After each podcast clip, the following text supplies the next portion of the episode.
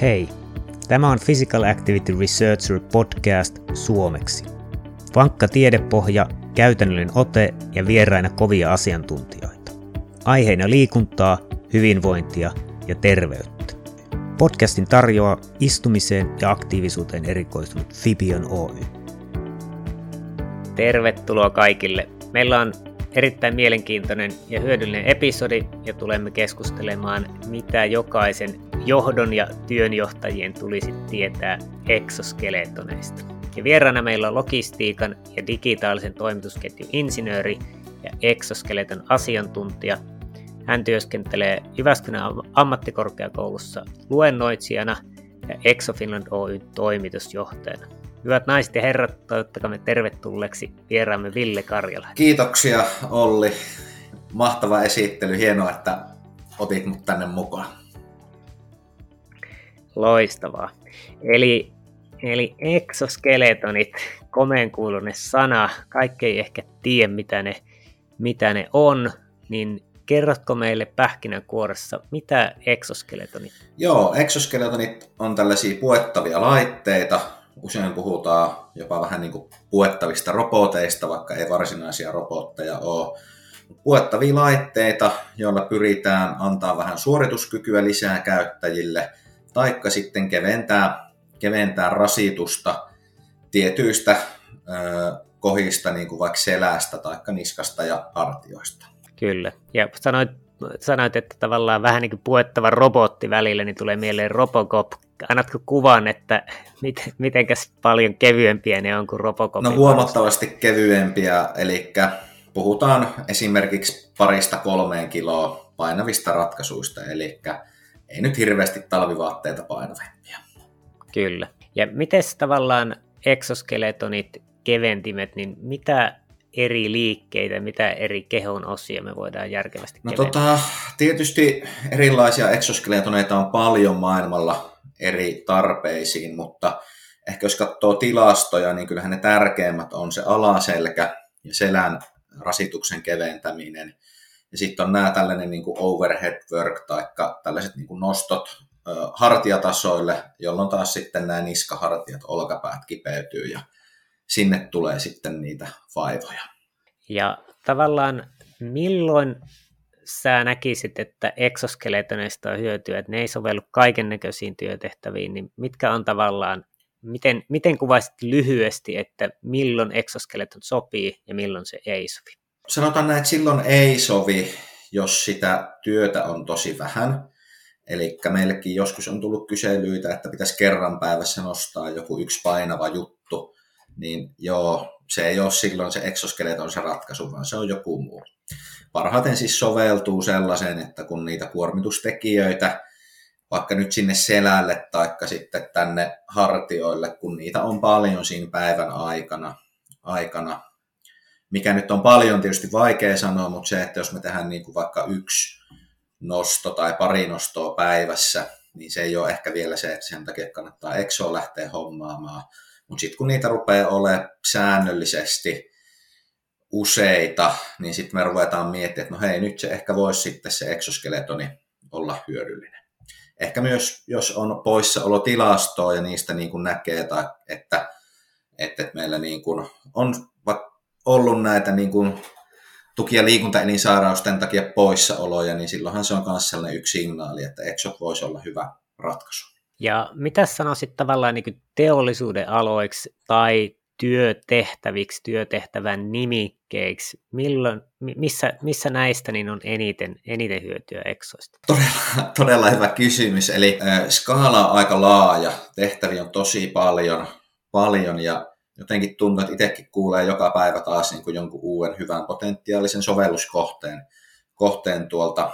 Mutta tota, esimerkiksi kaikki tehtävät, jossa meillä selkä rasittuu, nostotyöt, vaikka logistiikassa, terveydenhuollossa, usein joudutaan olemaan selän kannalta epäergonomisissa asennoissa, teollisuuden työtehtävät, rakennusala, eli oikeastaan kaikki tällainen tehtävä, missä me tehdään jotain fyysistä työtä, niin hyvin usein niistä löytyy sellaisia kuormitustekijöitä, mitä me sitten ehkä haluttaisiin poistaa.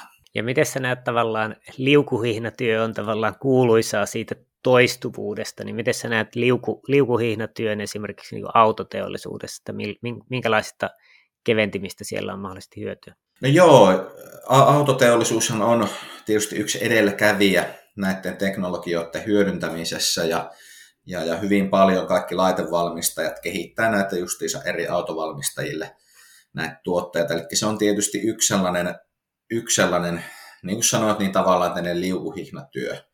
Ehkä kuitenkin sitten, niin kun, jos miettii Suomeen, niin me ollaan kuitenkin tällainen aika pienteollisuus. Me tehdään paljon erityyppisiä tehtäviä.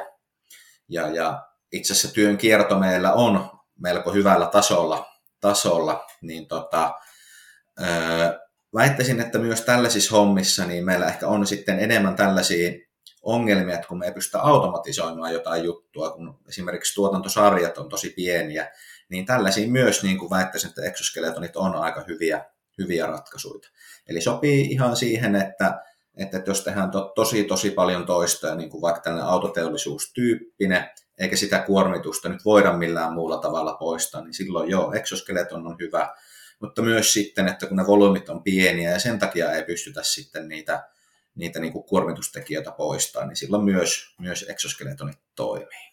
Eli, eli tavallaan etukäteen on hieman vaikea niin nimikkeen perusteella, teollisuuden alan, alan perusteella sanoa, että mihin se käy, mutta tähän on tavallaan kätevä, kätevä ratkaisu, että me on kehitetty tähän mittausteknologiaa, eli esimerkiksi jos puhutaan just vaikka alaselän kuormituksesta, niin me pystytään laittamaan työntekijälle pieni 7 grammaa painava laite vaan rintalastaan kiinni, se mittaa kuinka paljon henkilö on niin huonoissa asennoissa etukenossa, minkä verran siellä tulee staattisia asentoja, minkä verran toistoja.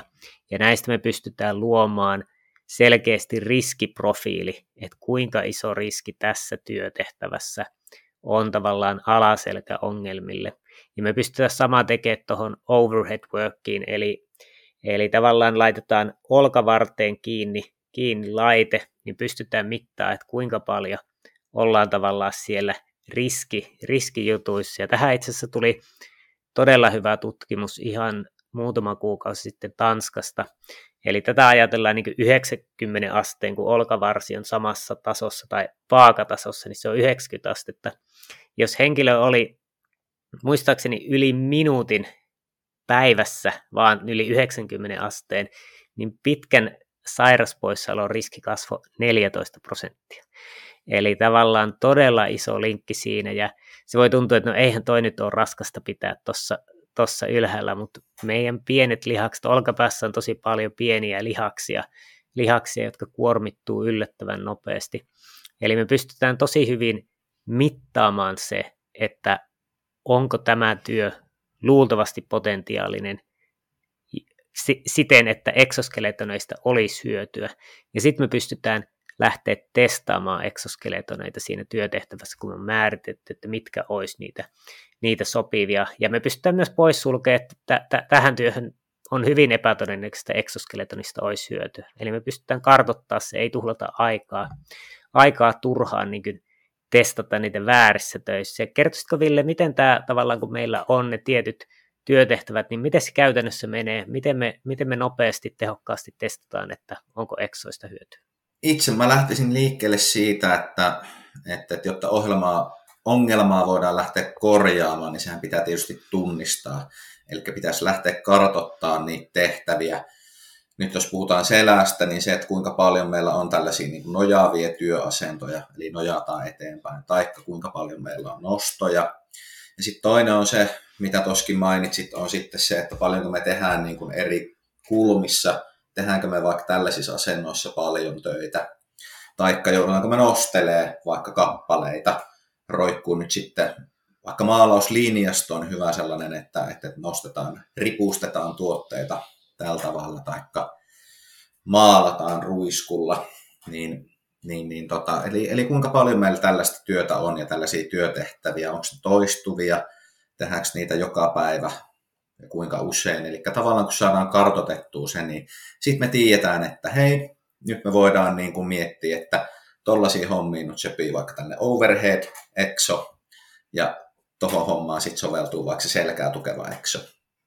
Ne on saatu kartotettua, etitään sopivat testikäyttäjät ja, ja, ja me ainakin suositellaan, että kannattaa kokeilla laitetta ihan fyysisesti siinä työssä, niin sitten saa sen niin kuin parhaan tuloksen siitä, soveltuuko se laite.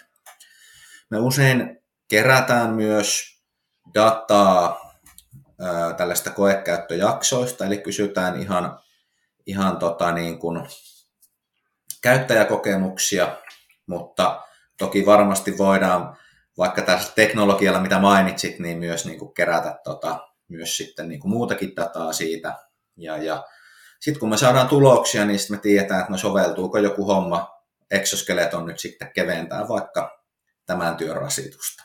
Eli tällainen niin kuin kartoitetaan, kokeillaan ja sitten otetaan käyttöön tiivistetysti. Joo, kyllä. Ja tota, avaisitko vähän tavallaan niitä, että, että minkä verran minkälaisia kustannuksia tästä tulee, minkälaisilla malleilla työnantaja voi hommata exoskeletoneita? No kustannuksiahan tietysti me, meille esimerkiksi meidän kautta voi vuokrata laitteita. Tällaisissa tapauksissa kuitenkin niin kuin ei puhuta nyt ihan hirveän isoista rahoista, eli aika niin kuin pienellä, pienellä päästään niin kuin alkuun, alkuun siinä ja, ja, ja tota, sitten nämä laitteet itsessään, niin kuin hankintahinnat, pyörii, niin kuin puhutaan joistakin tuhansista euroista, muutamista tuhansista, riippuen vähän laitteista, minkälainen on. Ja, ja, ja tietysti tarvittaessa näitä voi vaikka leasing-sopimuksellakin ottaa, on ihan mahdollista. Ja, ja toki tietysti itse suosittelen, että, että, että voi esimerkiksi vaikka oman vakuutusyhtiön kanssa neuvotella tai keskustella, että, että, että saako sitä kautta esimerkiksi jotain tukea sitten niin kuin, niin kuin varsinkin pienemmät yritykset sitten tällaisiin niin kuin kokeiluihin esimerkiksi. Kyllä. Ja sanoit, että yhden, yhden eksoskeletonin hinta muutama, muutama tuhat euroa. Paljonko sairaspoissaolon hinta on ja tavallaan minkä verran sen pitää niin kuin poistaa, että, että tulee positiivinen return on investment. Jos mietitään, mistä niin sairauspoissaolokustannukset koostuu, niin puhutaan tällaisista niin kuin sairausajan palkasta, josta tietysti työnantaja maksaa ensimmäiset kymmenen päivää, varsinkin jos on pitempi sairauspoissaolo, sen jälkeen niin kuin sitten mennään tavallaan tällaiselle niin kuin Kelan sairauspäivärahalle. Mutta se suora sairauspoissaolokustannus on, eli se sairausajan palkka on vain yksi osa, ja sitten puhutaan vähän niin kuin tällaista välillisistä kustannuksista. No, nämä välilliset kustannukset tarkoittaa siis sitä, että, että, että esimerkiksi jos meillä nyt työntekijä tästä nyt niin kuin on poissa töistä ja, ja työnantajan pitää siihen etsiä joko uusi työntekijä, taikka sitten meillä sinä päivänä on tuotanto pienempi. Eli tavallaan siitä niin kuin sitten koostuu, tulee tällaisia hallinnollisia kuluja, taikka sitten meidän tuotanto on vaikka pienempi, joka sekin tietysti maksaa jotain, kun ei pystytä täyttä kapasiteettia tekemään.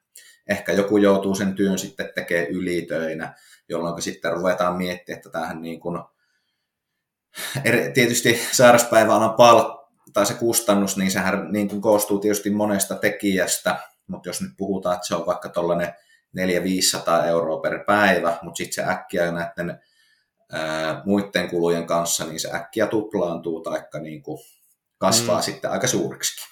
Kyllä, eli, eli aika pienillä sairaspoissaolon vähennyksillä pystyy kattamaan sen eksoskeletonin hinnan. Kyllä, ja ehkä niin kuin, öö, mitä, ja näähän on niin kuin hyvin sitten sellaisiin työpaikkakohtaisia, mitä itse on keskustellut, niin, niin, niin jo kyllä niin kuin viikon sairaspoissaolot, jos säästää niin kuin sen eksoskeletonin elinjään aikana, niin se on jo maksanut itsensä takaisin hyvin usein.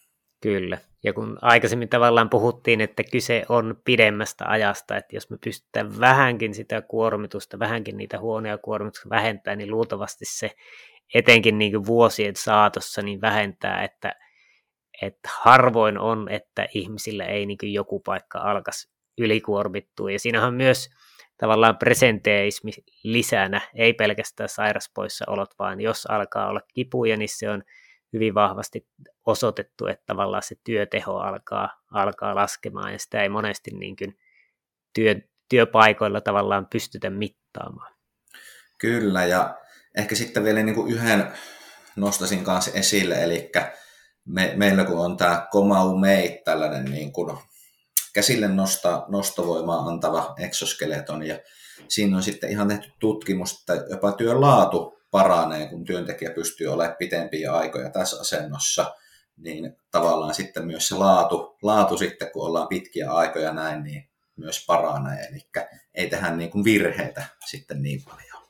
Kyllä, loistavaa. Eli, eli jos joku tässä nyt kuuntelija kiinnostuu, kiinnostuu tästä ja olisi, olisi kiinnostunut testaan, niin suhun kannattaa olla yhteyksissä. Miten sinut tavoittaa parhaiten? Maili on hyvä, eli ville.karjalainen at exofinland.fi. Sieltä löytyy ja, ja, ja toki voi soittaakin ja, ja, ja meillä itse asiassa tulee uudistetut nettisivut tässä ihan lähipäivinä, niin, eli exofinland.fi, niin sieltä Joo. voi myös käydä tota, katsomassa. Ja ihan tarkennuksena Exo XL. Kyllä, XL. Joo, eli exofinland.fi. Loistavaa, eli jos joku on kiinnostunut, niin Villelle vaan viestiä, pystytään järjestämään tavallaan se mittaus kartotuksena, saa nähdään, että voisiko, voisiko exoista olla hyötyä ja sitten pystytään järjestämään testi, testijaksot, jossa nähdään, että, että onko se käytännössä, käytännössä tuoko hyötyä ja sitten siitä pystyy helposti skaalaamaan niiden käyttöä. Kiitoksia Ville tästä nauhoituksesta. Kiitoksia oli tosi paljon, että pääsin, sain tulla mukaan. Tämä episodi olikin tässä. Kiitoksia kun kuuntelit Physical Activity Researcher podcastia. Jos tykkäsit kuulemastasi, niin täppää käyttämässäsi applikaatiossa tilaa kautta subscribe, niin et missaa uusia episodeja. Meillä on todella kovia vieraita tulossa, joten kannattaa kuunnella ehkä toistekin. Ja jos haluat vähän helppiä meitä, niin voit antaa arvostelun podcast-applikaatiossa, twiitata tästä podcastista tai vaikka vinkata kaverille. Kiitoksia ja ei muuta kuin loistavaa päivänjatkoa kaikille.